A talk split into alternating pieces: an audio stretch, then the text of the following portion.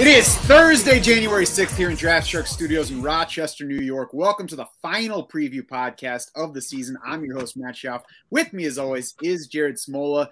And Jared, of course, the reason that most fantasy football leagues are done before this week is because we've got the playoffs on the doorstep. We've got the very end of the season for teams that aren't in the playoffs or, you know, have their own reasons for not playing to win this week. But we have questions. Like we have teams that we don't know what they're going to do this weekend, whether starters are going to be on the field or not. Yeah, as of now, this seems cleaner than a lot of other, you know, week 17s in the past. Now week 18, the first ever week 18, by the way. So you know, it, would be a good trivia question. who, who scored the first ever week 18 touchdown in the NFL?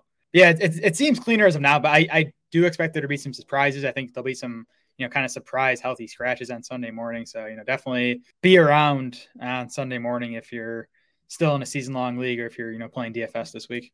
I would say Darrel Williams is probably the current best bet to score that first touchdown of week 18, huh? Love it. Love it. Uh, so yeah, we do have it, it's it's fairly clean for a week 18, week 17 back in my day. Um, but there are some scenarios that have teams likely to sit starters. One team at least has told us that they're going to do that already. And we'll start there with the Bengals who face the Browns. The Bengals could still actually get the number one seed if the Chiefs lose this week and the Titans lose. The Titans play at the same time as Cincinnati. Chiefs play on Saturday.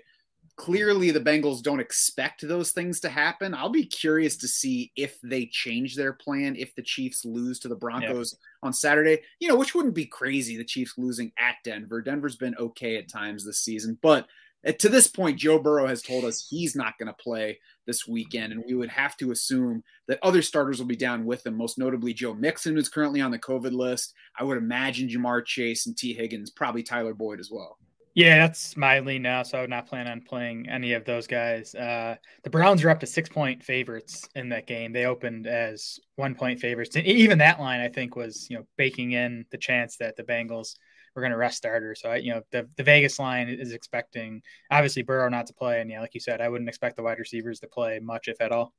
And really, I mean, if you're planning to rest your starters for any point, then you're clearly not caring about winning the game. So I don't know why all these teams don't just let us know because you don't have to keep a competitive advantage if you're not planning on winning this weekend. So just help out the people who actually make your thing a professional sport. So Brandon Allen, who who are the receivers? Who's going to be in the backfield for this Bengals team?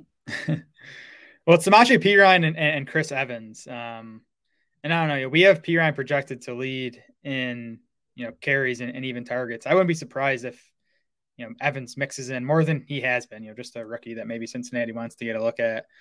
And then the wide receiver corps is going to be uh, a couple guys I liked coming out of college. Mike Thomas, you know, the other Michael Thomas, um, and then Stanley Morgan out of, out of Nebraska, and then it's going to be Trent Taylor in the slot. But I mean, you know, with with, with I, I, I I people try to get cute with guys like that. I I think it's just a total avoid. I mean, especially you know with Brandon Allen at quarterback. We don't know exactly how snaps and targets going to be divvied among those wide receivers. So, you know, maybe in DFS tournaments, I'm sure they're all min price. You take a shot, but you know, in season long, I wouldn't be messing with that situation. Yeah, I agree with that. And if you are playing the Saturday slate, I mean, there's only two games available, so you might as well take a shot on some Mike Thomas or Trent Taylor. I don't know enough about Stanley Morgan to say where I would put him, but you got to like a, a, slot receiver with Brandon Allen at quarterback, which would be Trent Taylor in this yep. case. I Chris Evans is a good example too of you know one of the questions that we have for any team heading into the weekend is who exactly do coaches want to take a look at? I mean, this time mm-hmm. last year Doug Pederson told us that he wanted to take a look at Nate Sudfeld in the second half of a game that Washington needed for the playoffs and Philly did not need because it was already out of the playoffs. So, you know, whether it's BS or not, there are going to be players that coaches want to get a look at this week. And Perine, I mean, I, I hate to say it, but he's a big enough part of that offense. You know, he, he's been playing on a lot of the third downs and obvious passing situations that it, it might be a guy Cincinnati doesn't want to, you know, run out there for, for 20 touches in this game. So again, I wouldn't be surprised if Evans um, plays quite a bit on Sunday. On to the Packers now, who are the only playoff team with absolutely nothing to play for. They've got the number one seed locked up, but they haven't told us yet what they're going to do with their starters. I mean, Vegas certainly seems to be hedging. It opened as Packers by 11, which is the range would it, it would be in if we had full Packers versus Detroit. It's down to Packers by three and a half or four. Um, so I'm sure we don't get a full game of Aaron Rodgers, Davante Adams, yep. or Aaron Jones here. I would bet that Aaron Jones doesn't play at all because he's still got that knee injury that he's been playing through, still mm-hmm. limited in practice this week. So I would think that they rest him completely. The other guys, I, I mean, I, I, assume we don't see them for much, but the game that gives me pause if I have to make a decision on Aaron Rodgers in particular is last year's Buffalo game where the Bills had everything locked up. They played their starters for a half against Miami, and Josh Allen threw for 224 yards and three touchdowns before.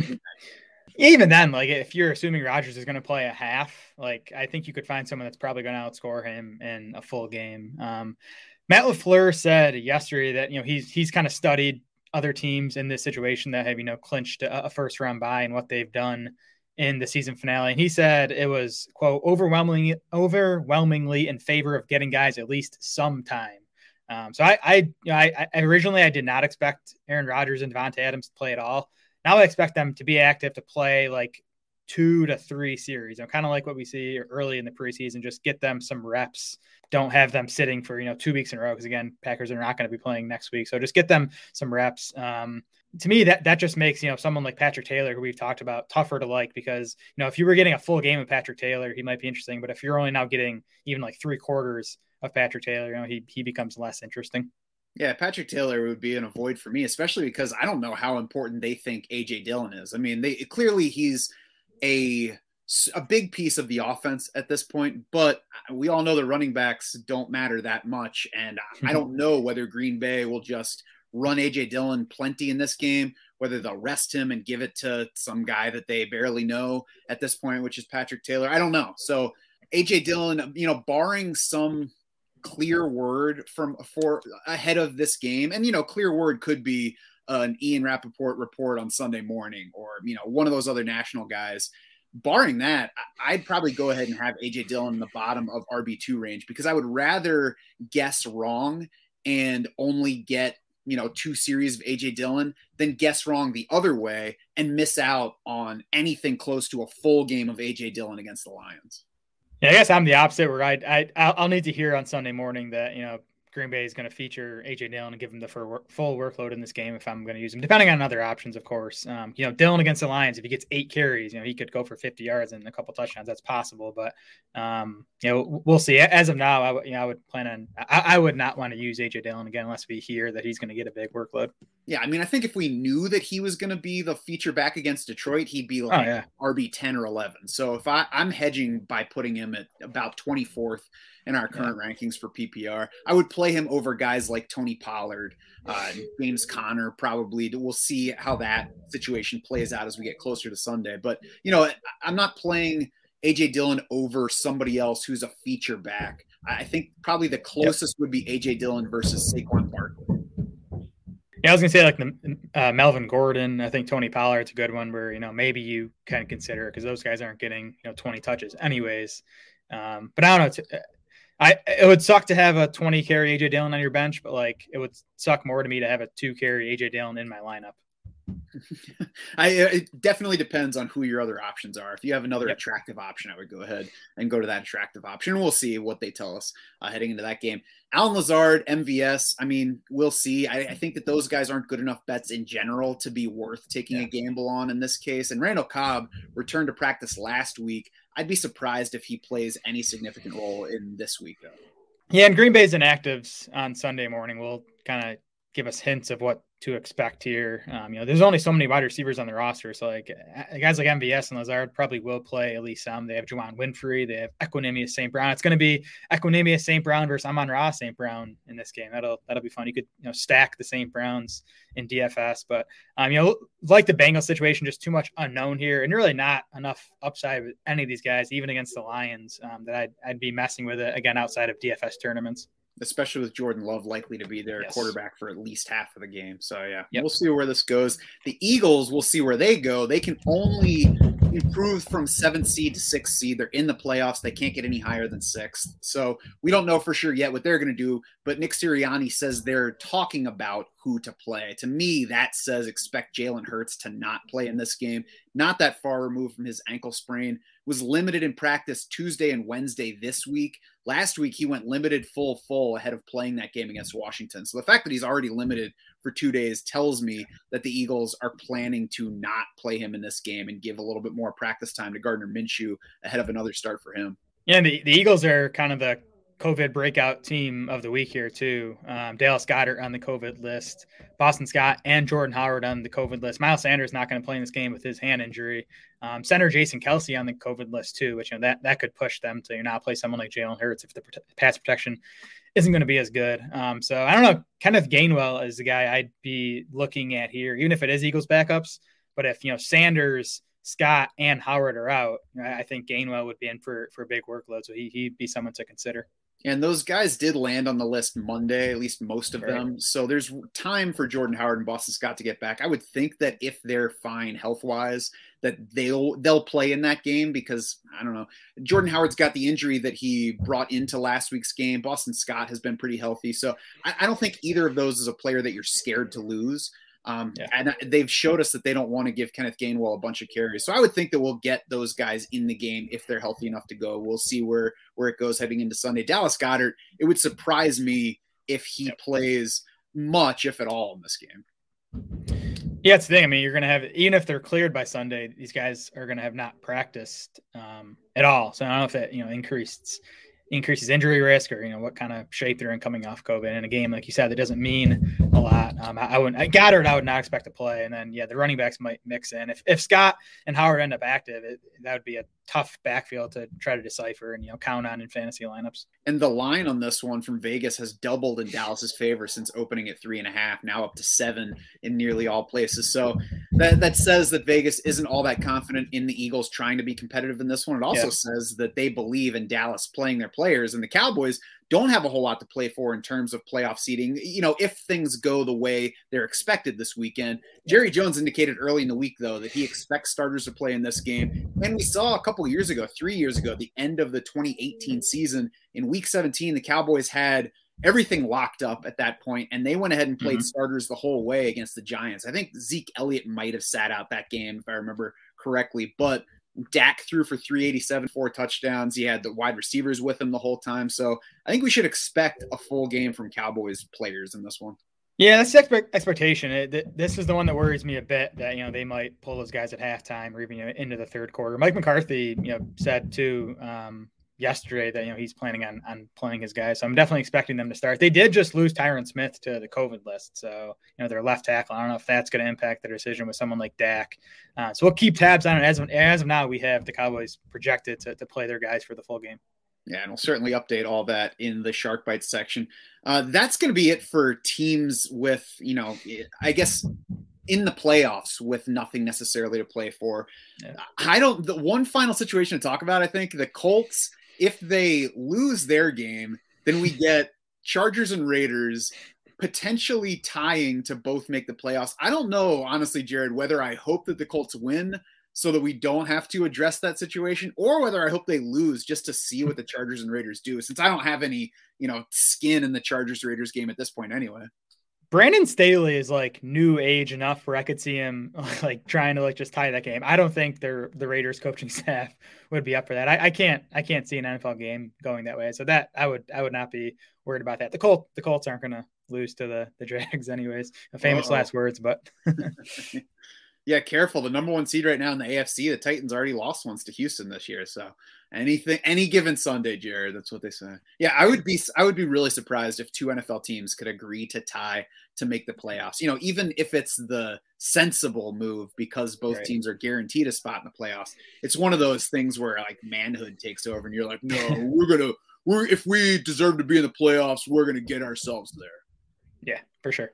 We talked about a few COVID situations. There are a few more to deal with, and it got worse right before the show. Diontae Johnson is probably the biggest one for fantasy, landing on that list earlier today. And I got to be honest, Jared, I feel like I might have jinxed this one. I actually had typed out a tweet that said people think Diontae Johnson's drops are behind him, but he hasn't caught COVID yet. And I decided not to send it because yeah. I was like, oh, it's not that funny. I'm not going to send it out there. And then like 20 minutes later, I chose him in a battle royale draft on underdog. And then, like less than 10 minutes after that, came the report that he's on the COVID list. So I feel completely responsible for Diontae Johnson now missing week 18. I'd love to see all the the tweets you type out and then decide are, are not funny enough to hit send on. I'm sure that'd be a, a good list. um, yeah, I mean, big, big, big, big loss here. Obviously, I mean, Diontae Johnson seeing double digit targets every game. You know, he's over 25 percent of, of the Steelers' total target. So Chase Claypool, I think, is the big winner there, um, especially in this matchup against the Ravens. You know, it's a pass defense we've been attacking. There, it's tough to feel super comfortable with it just because you know if you, if you watch that Steelers game on Monday and how anemic that passing game was. Um, that that's kind of the downside here, but I you know I still think Claypool is an awesome talent. If he's going to get you know eight to ten targets in this game, you know he, he's someone I'd be probably looking to get in season long lineups if you're still playing, and definitely someone uh, worth considering in DFS. Yeah, especially in this matchup with Baltimore. I think Chase Claypool, James Washington, even Ray Ray McCloud in the slot are all potentially usable at varying levels. You know, it, it, really depends on how deep your league is, what kind of DFS format you're playing, mm-hmm. and obviously what the salary is on all of them. But Washington and McCloud, I haven't checked yet, but I'm going to guess they're they're coming in at very affordable salaries who could really uh, help your lineup. You know, by giving you a high upside guy at low cost. Yeah, especially because Claypool is probably going to be chalky now in DFS. So yeah, maybe pivoting to one of those other guys is interesting in tournaments. I think Pat Freiermuth gets a bump too without Diontae Johnson. You know, Diontae Johnson does work a lot of that short stuff. It's an area where Freiermuth can kind of kind of step in and help fill that void. Yeah, and we'll definitely talk about him again toward the end of this show. We already mentioned the Eagles' COVID issues. We mentioned Joe Mixon's on the COVID list for the Bengals. Bengals also has some other guys too. Center Trey Hopkins is on the COVID list right now. Left guard Quinton Spain and on defense, safety Vonn Bell, D end Trey Hendrickson, and D lineman BJ Hill are all on the COVID list right now. So, you know, lots of guys to watch just from a team perspective for the Bengals. And of course, if you play IDP, and then also on the IDP front, Micah Parsons went on the COVID list Wednesday. So he's probably going to be out for that Saturday night game against the Eagles. So that's a big loss for any full season IDPers still going. On to the non COVID injury stuff. And there might be no more interesting injury situation than the 49ers quarterback spot. So, no Jimmy Garoppolo last week. We finally got Trey Lance as starter, and he delivered a good game for fantasy lineups. Jimmy Garoppolo returned to limited practice Wednesday with that right thumb injury. Kyle Shanahan said this morning, Thursday morning, that he would put Jimmy in for what he feels comfortable with in terms of practice snaps, like practice reps. And then he said Trey will get the rest. I'm sure Trey will get the majority. The fact that they're giving Jimmy Garoppolo any this week tells me that there's a chance he plays, that they kind of hope he plays. And we're going to have to watch and see what happens leading up to Sunday. Yeah, I definitely think there's a chance. Uh, it was kind of mixed messages on Wednesday. Like you said, Garoppolo was limited in practice. He said beforehand that he was still sore, that, that, that the thumb was still sore after throwing on Tuesday. He said it was still painful to throw with that thumb injury. But then uh, Eric Branch of the San Francisco Chronicle, after you know he watched the start of practice, said Garoppolo was throwing with good velocity. And after watching practice, he he said he's now leaning towards Garoppolo starting this game against the Rams. So it, it seems you know like 50-50 at this point. I do think you know how Garoppolo progresses over the next couple days will probably you know decide, and it, it might truly end up as a game time decision. And I mean, if you don't think that Garoppolo is going to be able to play this week, or if you don't think he's your best option, even if he physically could play in the game, I would think that you'd be giving all of your practice reps to the rookie quarterback yeah. who you're hoping will lead you into the playoffs this weekend. That would make sense to me. so we'll see. It seems like the Niners want Jimmy Garoppolo to be the guy, and we'll have to watch if you're planning to use Trey Lance. Mm-hmm. Elsewhere among the 49ers, Elijah Mitchell, no practice Wednesday you want to believe that he's going to be good to go after a heavy workload last week, but no practice Wednesday is definitely worth paying attention to. Week 13 and week 9 are the two times this year that Elijah Mitchell has started the week not practicing and then played in that game. There are several others where he started the week not practicing and wound up not playing. He returned for Thursday's practice in each of those two weeks. So I don't know yet what his participation level is for Thursday, but that's going to be key to watch. We can't just assume because he had 21 carries last week, he's good to go. Yeah, as of now, I'm uh, still assuming he's going to play. That you know, Wednesday was just a, rest day after handling 21 carries and having dealt with you know knee soreness for the month before that. But yeah, if he misses again on Thursday, it'll be time to worry. And obviously, Jeff Wilson is the guy to, to own and, and probably start if Elijah Mitchell's out this weekend. And it would certainly not be the first time this year that we thought going into the week Elijah Mitchell would be Yes. fine for us, and then he disappeared from consideration. Clyde Edwards Helaire, speaking of disappearing, what's the latest on him? He's still out. Missed practice on Tuesday and Wednesday. Today, Thursday, is the Chiefs' final practice ahead of that Saturday game. So at this point, it does not look like CEH is going to play. And Darrel Williams has, you know, basically been a borderline RB one whenever Edwards Helaire is out. So I'd you know, expect that to continue on Saturday. Yeah, baby. Darrel Williams for that first touchdown ever of week 18 bet. Ronald Jones, another running back we're watching. No practice for him Wednesday on the ankle. It would be really tough for me to play Ronald Jones at anything less than full strength this weekend. Yeah, was reportedly still in a walking boot on Wednesday. So I am not expecting Jones to play. Actually, removed him from our rankings yesterday. Ke'Shawn Vaughn was a full go in Wednesday's practice after leaving last week's game with a rib injury. So it's going to be a you know Ke'Shawn Vaughn and Le'Veon Bell backfield for the Bucks. I'd expect Vaughn to lead in carries, Bell probably to lead in you know pass routes and targets. Um, so you know neither's a, an awesome fantasy play, but you know I think I think Vaughn's the guy I would lean to uh, as, as like an RB three with some upside in that offense. Thank goodness Mike Evans came back and that Rob Gronkowski is around. Otherwise, Tom Brady would be like, "What the hell? How did I get back to the Patriots from two years ago?" yeah, exactly. Damien Harris, speaking of the Patriots of this year, is dealing with the hamstring issue. He got pulled early in last week's game, but probably just because they could. I mean, they Yeah. dominated that game. They didn't need him to play throughout. And afterward, Damien Harris said, I'm good. So the fact that he's limited Wednesday doesn't worry me at all about him. Yeah, and he was limited in practice all last week too before playing. So I'd expect him to get you know three limited practices this week and uh, probably still be listed as questionable because the Patriots list 25 guys is questionable every week anyways. Um, so I do think Harris will play. I do think there's still some added risk because the hamstring obviously isn't back to 100%. I think Rhamondre Stevenson is you know about just as good a fantasy bet, if not a better fantasy bet, just because he's a bit safer. I think. Yeah, I, I think both those guys are in play, and we, we kind of know what the, the Pats are going to do on offense, and it revolves around that running game. Yeah, I'd still play Harris ahead of Stevenson, but I agree that they're both good options this week. And certainly the way that Miami played last week has me expecting New England to do whatever it wants in this game. Yep. Elsewhere in that division, the Jets, you know, we're still waiting to see whether they get Elijah Moore back. He's got a quad injury, not yet activated from IR. Have you heard anything beyond that on him? No, but the, to me, the fact that he was not designated to return on Wednesday, I don't see you know why they put their rookie back out there in Week 18 when he doesn't get a full week of practice in. So I, I wouldn't expect Moore to play on Sunday.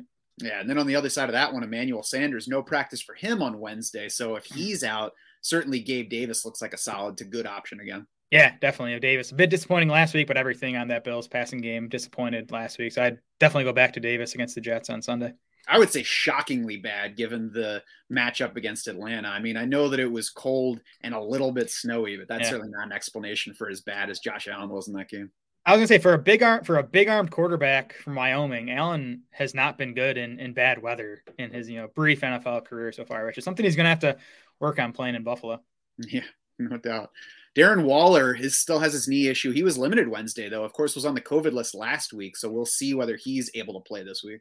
Yeah, they, the Raiders reportedly expect him back, and you know it like it is a must-win game for them. Win and they're in the playoffs. Um, good matchup against the Chargers. Uh, LA 28th in adjusted points allowed to tight end. So obviously risk in a guy who you know hasn't played in you know over a month now. But I, I think in a lot of cases for a season long, you know if you've been waiting on Waller, he's he's probably your best option this week. And then if the Colts do lose, they probably won't have Darren Waller handle the kneel downs with his knee issue. Kyle Right. Pitts, the last guy in the injury section, got a hamstring injury coming away from last week's game. He did go back into that game after hurting it, but no practice Wednesday. Yep. It would be a no for me on Kyle Pitts this week. Well, you've been saying that all season, so it's kind of just just more of the same. Um, Now I have an, now I have He needs- an extra reason for it. Yeah, no, I, I mean, I, I don't think Atlanta's going to put him back out there with a bum hamstring. He do, he does need 59 yards to break Mike Ditka's record for receiving yards by a rookie tight end. Um, so I'm sure he wants to get out there, but I don't think Atlanta's going to going to play him. That's why the football gods kicked him in the hamstring. They're like, Coach Dick uh, is going to keep his record no matter what we have to do. How good was that season by Dicka? It was, I think, I believe it was 14 games, even wasn't it? Yeah, it's easy to forget how good a player he was because he was so Mm-hmm. it was such like an iconic figure as a coach. You, you can't great- even say I, I don't know. He he was very good as a coach. You can't say he was an amazing coach if you look at the full scope, but he was definitely a- an iconic figure. Yeah, I can't say I uh, have any recollection of, of Ditka as a player or a coach. Um, you know, it's more the SNL skits for me. But yeah, I mean, I from what I hear, he was a good coach. Yeah, you can at least remember him uh, standing next to Ricky Williams in a wedding dress, right? Yes. there sure. you go. So we'll move on to guys who are actually playing today instead of in the 50s, and we'll start at quarterback. Not going to go game by game like we usually do on the weekly preview pod, but we are going to go position by position. And quarterback, I'm going to start with Taysom Hill because he's very high in the quarterback rankings on DraftSharks.com this week. Jared, he's ahead of Patrick Mahomes and Matthew Stafford, fourth in our QB rankings for Week 18. Does he really belong ahead of those big names? I'm I'm waffling, which, which I mean, it, and it's not nothing against Taysom Hill. I think he's a great play this week. Um, you know, quarterback 13 finish last week. Uh, he's been a, you know a top 13 quarterback in three of his four starts this season, and he gets Atlanta, who he played twice last season. He finished quarterback three and quarterback seven in, in those games. And you know, Atlanta's defense is not any better now than it was then. The, the reason I, I might bump Mahomes, especially over Taysom Hill, the Broncos put Kareem Jackson, their safety, on IR. And it sounds like you know cornerbacks Pat Surtain and Ronald Darby are highly questionable. That's according to, to Vic Fangio. So if those two guys are out, and it kind of looks like they're going to be. I'd probably bump at least Mahomes ahead of Taysom Hill in our rankings. Let's look at the last five weeks of Broncos games, though. Last week, 237 and 2 allowed to Justin Herbert. Before that, 201 and one touchdown to Derek Carr. Before that, 157 and a touchdown to Joe Burrow. Uh, Jared Goff put up Jared Goff numbers. And then the first meeting with Kansas City, 184 yards, no touchdowns, and one pick. Patrick Mahomes in that one. So Denver's been playing good on defense. Certainly losing those guys would hurt, but Patrick Mahomes is also not playing very well right now. I think, you know, if you just look at the names, it seems crazy to play Taysom Hill over Patrick Mahomes in the final week of your fantasy season, but I don't think it's crazy at all at, at, this point, considering the matchups for both players and considering the styles for both. It's going to be easier for Taysom Hill to give us what we're hoping because of that rushing than it is for Patrick Mahomes, especially if Denver's not able to keep up score wise in this game. And I, I, just think that game will be low scoring overall. So yeah. I think I would go ahead and stick with Taysom Hill over Patrick Mahomes. Yeah, and Mahomes struggled against Denver last year too. He only had two touchdowns, two passing scores in, in their two games. He had strung together like I think like three or four strong games in a row before last week. So he did seem like he was trending up. I, like, again, I, I I liked him lower before these Broncos secondary injuries, but if they're going to be missing three good pieces of their secondary. You know, that's obviously, yeah, I think you have to bump Mahomes up a little bit based on that. Yeah, definitely one of those kind of personal decisions heading into the weekend. Matthew Stafford, I think, has had enough questionable games at this point that I don't even feel bad about playing Taysom Hill over him. Yeah, uh, now with Stafford, the Niners have two of their cornerbacks on the COVID list. Now they both went on the COVID list on Monday, so they do have a chance to be cleared. So you know we, we should find out by Saturday if they're going to be available. It's K'Waun Williams and Dontae Johnson. Yeah, Stafford not playing very well, did not play well in the first meeting against the 49ers. Remember that one? I, think that was a, a prime time game, I want to say. Stafford went 243 yards, one touchdown, two interceptions. So, yeah, he's shakier. I feel less good about Stafford than I do Mahomes, even with those secondary issues in San Francisco. So, I, I think I would play Taysom Hill over Matt Stafford, even if those Niners cornerbacks are out. Yeah, unfortunately for the 49ers, none of their cornerbacks are very good, so it doesn't really matter who's out. Elsewhere in the QB rankings, I wonder if Tom Brady is too high, and I feel a little bit less so after we lost Justin Fields to COVID, yeah. who I forgot to mention back in the COVID section. But QB eight for Tom Brady is a little bit iffy, I think. He did have the huge game against the Jets last week with a somewhat limited Mike Evans and, of course, Antonio Brown leaving early. Previous two games for Tom Brady 214 yards, no touchdowns against New Orleans. Evans and Godwin got hurt in that game. Game before that, 18, or actually the game after that, 18 of 30 passing, 232 yards, one touchdown against Carolina. It's been the Panthers have been a negative matchup for QB, wide receiver, and tight end scoring on the year. I think the easy win in the first one helped the Bucks go 50-50 run pass. Mm. I wonder what they do on that front this time with Mike Evans back for this game, with Leonard Fournette out. You know, we'll see.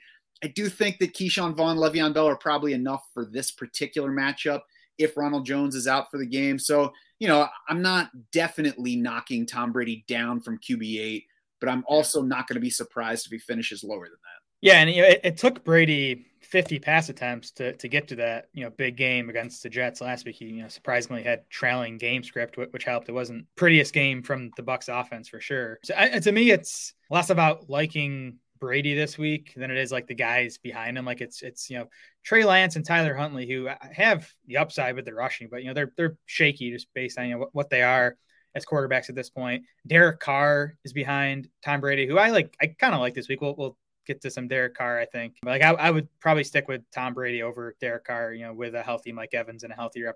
So yeah, it's not a not a smash spot for Brady. Uh, the Bucks only have a 24.75 point implied total. That's you know way lower than it's been for most of the season. So Vegas is telling us to kind of temper expectations here too. So you know, I, I, do think Brady's like a lower end quarterback one this week. Again, it's just I don't I don't love anyone behind him in the rankings. Yes, I agree with that. I don't love Tom Brady this week, but there's not a whole lot of love at QB at all. A couple hours ago, I had Trey Lance and Justin Fields over him. Justin Fields is now out. Trey Lance, we'll see about if he's not playing. Then that takes away the two guys that I'm bumping ahead of Tom Brady, so that becomes a non-issue. I, I, th- I think Der- Tom Brady and Derek Carr are basically the same guy.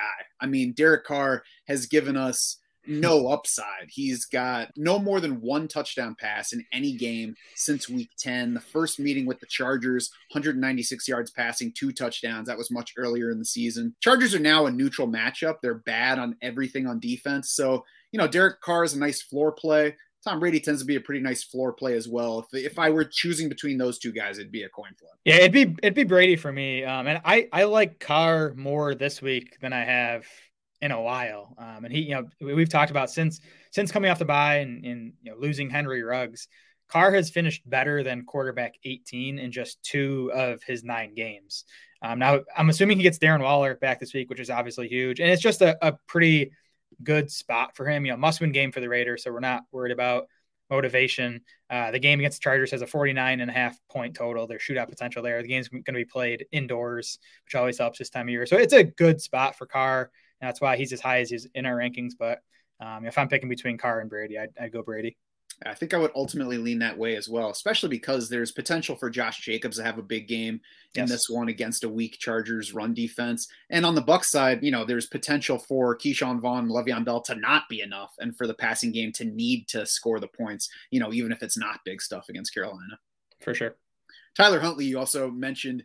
I agree with both of these guys over Tyler Huntley. I think in DFS terms, Tyler Huntley is the ceiling play over Derek Carr and Tom Brady. But I think that his floor goes much lower than either Carr or Brady. So on a season long team, I would stick with the floor of those two veterans. Tyler Huntley now has four games as the primary quarterback, including three starts. He's scored 14, 20, 38.1, and hmm. 14.3 fantasy points in those games. Obviously, the scores are going to differ by format, but that Green Bay game is probably the outlier for him. Yeah. And I think the Cleveland game where he had 20 is like a reasonable hope with the distinct possibility that we get 15 or fewer points from Huntley this week. Yeah, and this is of course is assuming that Lamar Jackson's not going to play and he did not practice on Wednesday. The Ravens do still have a super outside uh, outside chance of making the playoffs. They need a ton of help. Um, 538 has them at two percent chance to make the playoffs. They need to beat the Steelers and have the Colts lose to the Jags and some other stuff. So um, I, I, don't think Baltimore is going to you know push Lamar Jackson out there when he's not healthy. Yeah. So Huntley in his three starts has finished quarterback 18, quarterback one, you know that big game against the Packers, and then and then quarterback 21. He didn't score any touchdowns, passing or rushing, in the quarterback 18 and quarterback 21 finishes. So that does feel like his absolute floor, which isn't horrible if you're you know looking for a spot start option. He does have that quarterback one upside, so he's in play as a spot starter. You know, it's Huntley's another guy I would I would not use over Tom Brady. I don't know. I guess Carver's Huntley would be tough for me if I'm picking between those two as a spot start option. I think I think like you said, you know, Carr is maybe a bit safer, but Huntley has that you know top five ceiling. Yeah, there's the chance that the Steelers defense gets up for this game and, you know, makes it a difficult day for Huntley. Yeah. I don't think that there's the same chance for the Chargers defense at this point. Agreed. I am glad to know that we have almost as good a chance as the Ravens of making the playoffs, though. Yep, we do. Over to running back. We'll start with the Cardinals running backs because Wednesday we had no Chase Edmonds at practice with ribs and toe injuries. Both of those are new for him. James Conner was limited with the heel injury, which is new for him to be practicing, but it follows a limited Friday for him to close out last week. So we're going to have to see who is on the field for this backfield. We had, of course, 34 carries and 15 targets for uh, Chase Edmonds over the past two weeks with no James Conner. Yeah, the limited practice on Wednesday for Conner is encouraging. So I'm kind of leaning towards him returning for this game now. And Arizona does still have seeding to play for, and you know they're going to play their guys. You know, everything we know.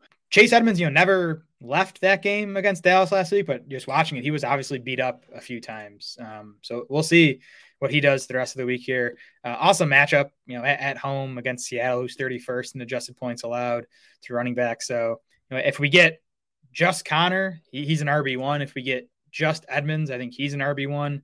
And if you know they, they both play, I think they're you know both like lower end RB twos and tough to know how the team would weight those two guys in terms of importance to the offense. I would think, from my perspective, that they could more easily handle losing James Conner than yep. Chase Edmonds. I don't think either is a vital cog, though, that just ends their playoff prospects if he's out. Yeah, I, I think if either guy is healthy, that they're they're going to be out there on Sunday.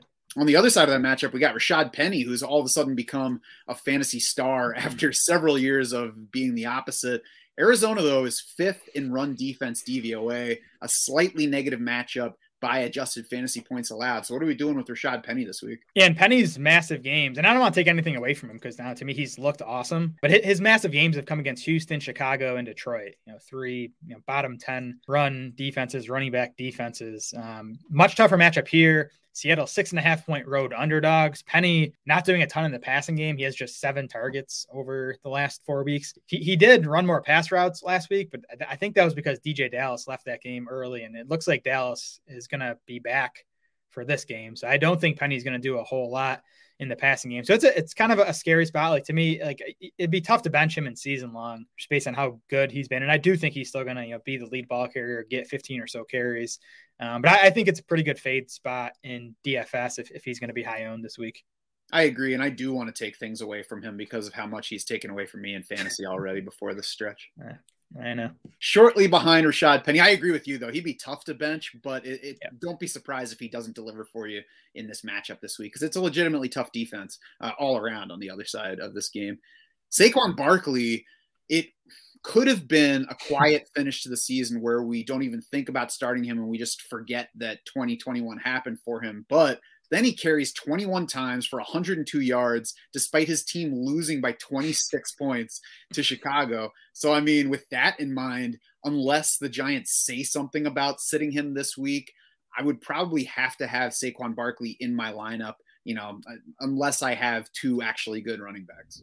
Yeah, the Giants had 39 running back carries last week and 11 pass attempts in, in, a game where they, you know, lost by 26 points. So, like, I don't know if we expect them to go with that game plan again, where they're just running the ball as much as possible and try and get out of there as quick as they can then you know I don't know maybe Barkley gets another 20 carry. I mean it was still basically a 50-50 split between him and Devontae Booker. Booker had 18 carries last week, and Booker's even out targeted Saquon Barkley over the last four games. You know, and, and Barkley's snap rates have been down. He's been around like 50 to 60 percent of the snaps. So I don't know, like projecting Barkley, it's tough to project the Giants to go like 80 percent run again. you know, if they do, he probably gets up around 20 carries. Um, I don't know. He to, to me, he's he's still like a low end RB two, which is kind of where I've had him for the past month now. Yeah, I mean that's uh, that's certainly where I think he belongs as well because I wouldn't be surprised by anything between 20 and 4 carries in this game yeah. from him. So, you know, this is why you don't play into the final week of the season. And you know, for what it's worth, I was doing the battle royale drafting on Underdog earlier and that's of course for the main slate for DFS, so none of the Saturday games they took out two games worth of players for you know not wanting to have the resting starters involved. The only two games that they took out are cincinnati cleveland and washington and the giants. And i have no idea. I haven't seen anything about either washington or the giants planning to rest their starters. I even asked hayden winks who's been on our show multiple times works for underdog. He was like i'm not sure why why that game in particular is pulled out. So you know if there's something out there about it i haven't seen it yet. Uh, i'll be curious to see if it does reveal itself, the plans for either of those, you know, non-playoff teams, of course, resting their starters this Sunday. Underdog's just trying to save you from yourself. You don't want you don't want pieces of the Giants Washington game. That was that like a 38 point over under. It's going to be ugly. Yeah, I, I, don't. I wasn't looking to draft them, but it was up in the banner. It was like no rest, no. I forget even how it said it, but it said they weren't playing any teams that were resting players, and it was those two games. I was like, wait a second, when did Washington or the Giants say that they're resting players? Not that I've heard, but you know, again, that's that's a game I just want to stay away from if at all possible. Right. Try not to use them whether they're playing or not. Although if everybody is playing, Antonio Gibson could be interesting on the Washington side. So we'll see. We'll see what we hear ahead of that game. Titans running backs hmm. are interesting as well, and primarily D'Onta Foreman. Houston is the fifth best matchup by adjusted fantasy points allowed on the season. D'Onta Foreman has gone over 20 carries two of his past three games. He has three games of 19 plus carries and more than 100 rushing yards among his past five. And two of those three games came in losses. So he should be a good bet for touches. 26, 132, and a touchdown last week. Foreman looks like a high upside play this week for a team that's favored by 10. And I mean, for what it's worth, potential revenge game for him against the team that drafted him. That's right. Revenge game. Yeah. I mean, great, great spot. Like you said, 10 point favorites. Um, Tennessee, 26 and a half point implied total. That's one of the highest of the week. And we've seen, you know, this backfield is kind of depended on game script really in games. Tennessee, it's been close. They've been behind. It's, you know, really been close to a, you know, third, a third, a third with, with Foreman, Dontrell Hilliard, and Jeremy McNichols. But you know, last week Tennessee positive game script against Miami. Foreman played 65% of the snaps, had 26 carries to 10 for Hilliard and McNichols. So that's what I'd expect this week. You know, if, if Tennessee takes care of business against Houston, so I, I think I think Foreman's a really nice play. Yeah, I mean, we could get like two thirds of a Derrick Henry game from him in this one against Houston. It'd be nice. Dontrell Hilliard is interesting if you're in a deep enough league where you're looking for a yeah. fringe running back. I think 11 plus touches in three of his past five appearances, 6.2 yards per rush on 47 carries for the season. Certainly not a great bet to get more than 10 or 11 touches in this game, but a chance that he scores if you do need, like, yeah. that's the kind of player that makes sense for you. I'd say you're looking at eight to 12 carries and, you know, a few targets in a good matchup. And like you said, he's been efficient. So he, he could pay off on that workload. Good luck making the decision on D'Andre Swift if he's on your full season mm-hmm. roster right now. Jared, have we heard anything on the plan for D'Andre Swift this week? No. If you uh, look at the box score last week, Swift had four carries and three targets. So I, I went in Monday morning, you know, looking at the playing time stuff, expecting him to have played, you know, like like 15 snaps or something. That wasn't the case. He played 57% of the Lions' offensive snaps, ran a pass route on 68% of their pass plays. Like that, that's pretty kind of where he was pre-injury. I don't know. He just he just didn't get the ball last week despite being on the field. I don't think that's a game plan thing. I don't think the Lions coaches are going to be like, let's get Swift on the field, but not give him the ball. Like, that doesn't make sense to me. I think it just happened that way. And Swift is off the injury report this week with his shoulder. I love him as a DFS play this week. I'm hoping people kind of overlook the playing time stuff. And, you know, especially in full PPR season long leagues, I'd, I'd feel comfortable going back to him despite, you know, the, the low volume last week. And the playing time was down versus previous games, but they also lost in a blowout in that game. It was 30, I think it was 31 to 3 by halftime. So I agree. If I have D'Andre Swift, I'm probably using him this week. I think we should move him up from his current spot in our PPR rankings. Where's he at? I think he's 23rd. Oh, yeah. Oh, yeah, yeah, yeah. He, he should he should come up. Uh, yeah, at least, at least five or so spots. Yep. Yeah, so expect to see him higher in the rankings. If you're still playing, go ahead and use D'Andre Swift over, you know, most of the guys you're reasonably considering him against this week. I would probably play Swift over even Rashad Penny this week, but that one would be tough. Yep. Yeah, in, in full PPR, I, I think I would lean towards Swift. Yeah, non PPR, I would go uh, Rashad Penny. I think. Yep. Michael Carter, the finally guy, the final guy in the running back section, he's dealing with a concussion, so we'll have to wait and see if he's available for this game. But if he's ready against the Bills, he's probably inside my top 24 running backs. Uh, he'd probably be outside for me because Tevin Coleman is back off the COVID list, and you know before Coleman missed last week's game, you know, he was getting 30 to 40 percent of the running back work. That's kind of how I'd expect it to go on Sunday. Obviously, not a great spot on the road against Buffalo, and then if Carter's out, which is kind of where I where I'm leaning at this point after you know he didn't practice at all on Wednesday, then it's going to be you know Tevin Coleman as a you know classic Week 18 guy that you you might have to go to if you're desperate. You know he might get 15 or so carries. The total avoid for the uh, Tevin Coleman 17 carries for 21 yards day. Yep, probably what you're going to get. Also worth noting among Jets that Braxton Berrios was out Wednesday with a quad injury, and it seems funny to have to mention that, but Braxton Berrios has scored what three touchdowns in recent weeks or more than that. I don't even know. Played a bigger role in the end of fantasy seasons than he should have. He buried me in DFS last week because he ended up as chalk and went off, obviously. But um, yeah, and Jamison Crowder was limited on Wednesday, so I don't know. It might be back to Crowder as the slot guy there, and I think that's that's kind of the only piece of the Jets passing game you might consider. Even then, it's you know not not exciting despite what Berrios has been able to do the past few weeks. Jared's still in good enough spirits though to make a pun with Berrios' last name, saying that he buried him in the playoffs. On to wide receiver, Amon-Ra St. Brown. I mean, he's a must start at this point, isn't he? Yeah. Five consecutive weeks of 11 plus targets and eight plus catches. Yep, he is. He's top five among wide receivers in targets, catches, receiving yards, and touchdowns over the past five weeks. He's also run it six times for 41 or 49 yards in a score over that span. And again, I, I think he's going to get some, at least some Packers backups in this game. So yeah, I mean, he's he's a must start in season long, and you know, someone to consider in DFS even at his elevated price tag.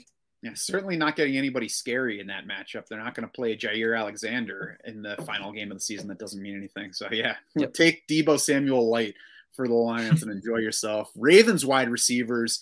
They're interesting because last week Rashod Bateman beat Marquise Brown in targets and production, played five more snaps than Marquise Brown in that game. The week before that, though, it was Brown for four more snaps than Bateman. And the last time Yeah. Bateman matched Brown in targets was week 14. The last time he led Brown in targets was week six, and that was just a 6 5 edge. So there's the chance that Bateman leads Brown again, but I Yeah. think that probably Marquise Brown ahead of Bateman is still the bet. Yeah, I, I think Brown still pretty safely ahead of Bateman. Um, last week broke Marquise Brown's streak of eight straight games with five plus catches. Um, he's averaged 10.6 targets per game over his last nine. You know, again, it's as we've talked about, it's been a lot of short stuff. Um, so we haven't gotten the big games out of Marquise Brown, but he's been a pretty nice floor play just based on the volume. Bateman's targets have been all over the place. Uh, one, eight, two, five, and 10 over his last five games. The good news with Bateman is he's, he's been over 90% of the pass routes in three straight games now after, you know, kind of having a dip before that. So he's at least, you know, kind of locked in as a full-time player, which makes him easier to trust. For what it's worth, I think that one target game was the first meeting with Pittsburgh where there was like, I don't know, it was kind of weird usage afterward and it indicated Yes. that it wasn't just about, Yep. I don't know, it, it wasn't that they just didn't happen to target him. There was some other kind of issue. Yeah, that's when his I think that's game his playing time was way down, kind of out of nowhere. Pittsburgh lost Joe Haden for this game, which you know helps the matchup for both of the both of these wide receivers. Russell Gage can always use help in the matchup department, but I don't think he's going to get it this week. Team high eight targets and seven catches in the first meeting with the Saints. And I think in this rematch, the Falcons are certainly not likely to find rushing success against New Orleans. But I also think that if he doesn't have Kyle Pitts on the field, that could really hurt the matchup for Russell. Yeah, I mean, I still think he's a decent target bet. Um, he actually he has just ten targets over the last two games, but Matt Ryan's thrown it only forty-seven times in those two games, so still a twenty-one percent target share for Russell Gage. I think you know he's going to be around there. He might even you know get up to twenty-five plus percent if Kyle Pitts is out. But you know, definitely not exciting. You know, based on the player and the offense we're talking about here. Yeah. So last game, I I believe three of Kyle Pitts' six targets came against Marshon Lattimore. So even though he's a tight end, he's a wide receiver. If there's no Kyle Pitts, I think we get even more of Marshon Lattimore on Russell Gage because the Saints probably can't even name the other wide receivers in Atlanta. Gage did catch three of the four targets he saw with Lattimore on him in coverage last time, according to Pro Football Focus. Those three catches went for 20 yards. So the thing with Russell Gage here is if you're comparing him with anybody close, you know, it's not that he can't get the targets. It's not that he can't even catch the passes. It's just that there's no real risk of missing out on something big. I don't Right. think if the other guy that you're considering has any kind of upside to him. Yeah, if you're looking for you know ten to twelve PPR points, Gage can probably get you that, but he's he's not going to be a week winner. And we're gonna like one of these guys that I'm gonna compare. Well, I'm gonna put together in the next group at wide receiver. Zay Jones, Laquan Treadwell. I think Zay Jones is somebody that you might consider playing over Russell Gage for some kind of upside in this one. So I put them together because both of these guys were early NFL draft picks who have disappointed right up until week 12 of this season. And mm-hmm. since week 12, which is six games now, Treadwell is averaging 4.7 catches, 63 and a half yards per game. Jones is averaging five and a half catches and 57 yards per game over that six game span. Both of these guys are suddenly in fantasy consideration. What are you doing with them in PPR lineups this week? And Jones was a great call by you last week. I did not end up playing him in cash. Still got over the line last week, but I wish I had played Jones. If you look at Zay Jones, though, that target spike came right when Darren Waller left that Thanksgiving game against the Cowboys. So that'd be my concern Zay Jones, that Darren Waller's return is going to cut into that a bit. I do still think he's in play as like a wide receiver four. I, I still think he's in the bottom of a wide receiver three range. I think he still looks very similar to Russell Gage, and I would rather bet on this Raiders offense than bet on the Falcons offense. I, I, I think that the Raiders are going to throw more passes in this game than uh, Atlanta really has a, a, chance to realistically. So, you know, it's close, but I would lean Zay Jones in that kind of spot. I wouldn't push him above like 30, 29 in the PPR rankings. Treadwell in a much worse spot this week than Zay Jones. He's got the Colts, who are seventh in overall defensive DVOA, 14th against the pass. I don't think that the Jaguars are going to really be able to do a whole lot in that game, on the ground or in the air. Yeah, I'm, I'm definitely with you there. I, I would have no issue with Zay Jones over Russell Gage. I would play both those guys over Treadwell. And Treadwell, like you said, the volume has been there. Um, you know, he's not scoring touchdowns. He's not making big plays. You know, he's he, he's a floor play. Um, I think that you know the floor with him is even lower than with guys like Gage and, and Zay Jones. I think they're interesting names to consider in Dynasty, not because I think that this is a breakout and these guys are about to do big things, but you know, normally if you see somebody with a very cold stretch for several years and then a hot streak, it's like, okay, Dynasty sell. But I don't think anybody out there is buying Zay Jones or yeah. Laquan Treadwell. So I think that they're both kind of interesting as end of the roster stashes you know, just in case they turn into something beyond this point. I wouldn't necessarily get rid of them and assume that everything's done because each guy does at least have some talent. You know, that said, I think the stronger bet is that they don't do anything beyond this point that really helps anybody's fantasy team. You know, both guys are free agents this offseason, so I'll be curious to see how the NFL treats them as far as you know how much interest interest they garner, how much money they get on the free agent market, and then where they land. Um, I, I do think they're decent stashes, you know, over the next few months while we just wait to, to see where they end up in free agency. You mean while we wait to see which one signs with the Patriots? Yes. Bucks wide receivers to close out this position. I'm a little bit wary of the Bucks overall, as I mentioned with Tom Brady, but Mike Evans as the unmitigated top target in this one, and likely no Stephon Gilmore with the groin injury for Carolina. Mike Evans is very easy play, and he's like the one reason that I would be scared to, you know, full fade Tom Brady this week. Yeah, I mean, you could see a two, three touchdown game for Mike Evans here. I think Rob Gronkowski is obviously an easy season long start at this point. And the, the other wide receivers, uh, you know, Cyril Grayson's been the guy who's kind of stepped up over the past couple weeks. You know, he was still at just 52% of the routes last week. Tyler Johnson was actually second in line behind Mike Evans. And then we still have Breshad Perriman, who didn't play much last week. It was his first game off the COVID list. I, I if you're hoping to use Grayson, I just would worry – that Perriman kind of you know takes back that spot which he which he kind of had before landing on the COVID list. So to me, Tyler Johnson, Cyril Grayson, and Breshad Perriman would only be DFS considerations. Yeah, I agree with that. I would hope that they stick with Cyril Grayson and give him another shot because Breshad Perriman has had had plenty of seasons across multiple teams to show us that he's just not good enough. Um, he's like he hopes to be Laquan Treadwell someday. I, I, saw someone post though that he's had like a big game in like three straight regular season finales now. So you know, might be Breshad Perriman week. Yeah, he already had his Treadwell, Zay Jones time at the end of last season when everybody got yep. hurt. So I hope it's not Breshad Perriman week. I hope that that doesn't end up being a thing. Over to tight end, though, I think it is going to be Dalton Schultz week, assuming that the Cowboys do play everybody for the full game. Dalton Schultz is already facing the number two tight end scoring matchup by our adjusted fantasy points allowed. That Eagles defense, of course, could be resting some starters, had the COVID outbreak this week that might claim some starters, even if they don't plan on resting them. And he's been hot lately. He led the team in targets last week in a negative tight end matchup hmm. 27 targets, 24 catches over the past three games. Jared, if the Fantasy Pros competition was still going this week, I might have Dalton Schultz as my number one tight end. Whew what we have him at three, which I think you know is aggressive enough, um, which I, I like. Michael Gallup out for the season. I think Schultz is going to be an interesting guy to talk about for these playoff contests too. Um, he'll probably be pretty low owned compared to some of these other you know, bigger name Cowboys. But yeah, great great spot for Schultz. He went six catches, 80 yards, and two touchdowns in the Week Three meeting against the Eagles. Yeah, that was even before he had become full Dalton Schultz that we knew of. A guy who used to be an Eagle might be number two on my tight end list this week. Zach Ertz, 33 targets over his past three games, 21 receptions, five plus catches, and four straight. And he's already got an eight catch, 88 yard, two touchdown line against Seattle this season back in week 11. Seahawks have been the only matchup friendlier for tight end scoring than Philly this season. You're not starting these guys over Kelce and Andrews, though. Come on. I mean, I don't think that's a decision for anybody, but they are guys that I would put in flex spots, and I would yeah. not be at all surprised if they end up outscoring them. And I definitely favor them over Kelce and Andrews where it's in play for DFS. Yeah, price considered, I think you know these these guys might be better plays. Um, yeah, um, as we've said, Ertz has been probably the biggest beneficiary of DeAndre Hopkins' absence the past few weeks, um, with massive volume and gets a gets a really nice matchup here against the Seahawks. So he's he's a really strong season long play and definitely someone I'll be using in DFS this week. I would start both of them for sure over Rob Gronkowski and targeting both of them over Gronk in DFS drafting. Panthers are sapping 13% from opponent tight end scoring by our adjusted fantasy points allowed.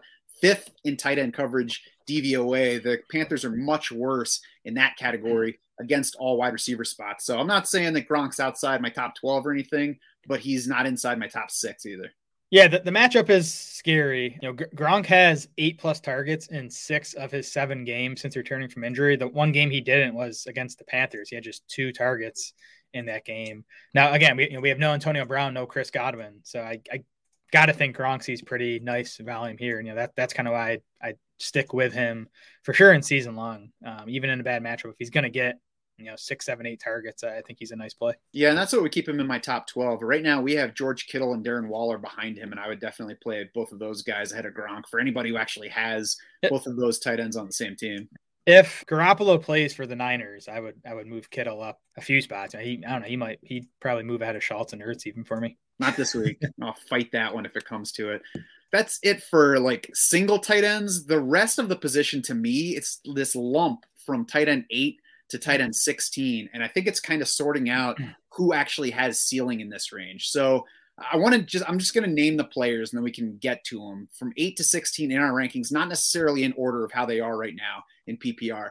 Hunter Henry, Pat Freiermuth, Dawson Knox, Tyler Conklin, Tyler Higbee, Kyle Pitts, Mike Gesicki, Cole Kmet, Noah Fant. So, Jared, for me, hmm. among those, what do we have? Nine players. The four that I want this week relative to the others are Hunter Henry, Pat Freiermuth, Dawson Knox, Tyler Conklin. The top three have excellent matchups by coverage DVOA, by our adjusted fantasy points allowed. As you mentioned earlier, I think Freiermuth's spot gets better because Diontae Johnson missing leaves a bunch of target share on the field. Tyler Conklin kind of climbs into the bottom of that group because he's off the injury report this week. And, you mm-hmm. know, the Vikings still don't have Adam and he gets Kirk Cousins back, which is obviously huge for that offense. Uh, I mean, I think I think really you're looking for touchdown upside, and you get to this point of the tight end rankings. So I do think Hunter Henry and Dawson Knox probably win there. Freiermuth just has the matchup against Baltimore, and again the target boost without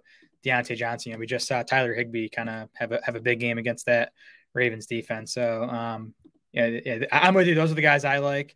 Uh, I just wanted to make a note on Noah Fant, just you know, be careful with him coming off the big game um, that came without Jerry Jeudy and without Tim Patrick, who are back off the COVID list this week. So if you look at Fant's last five games with the wide receiver corps healthy, just 3.8 targets per game on four, or sorry, 3.8 catches on 4.4 targets. So I think that's kind of the level that we should expect him to go back to this week yeah, I want to like Noah Fant more, but for that reason I can't because the target volume just has not been there. He's at least yeah. like if you're weighing him versus Cole Kmet, I would go ahead and shoot and chase his physical upside over Kmet.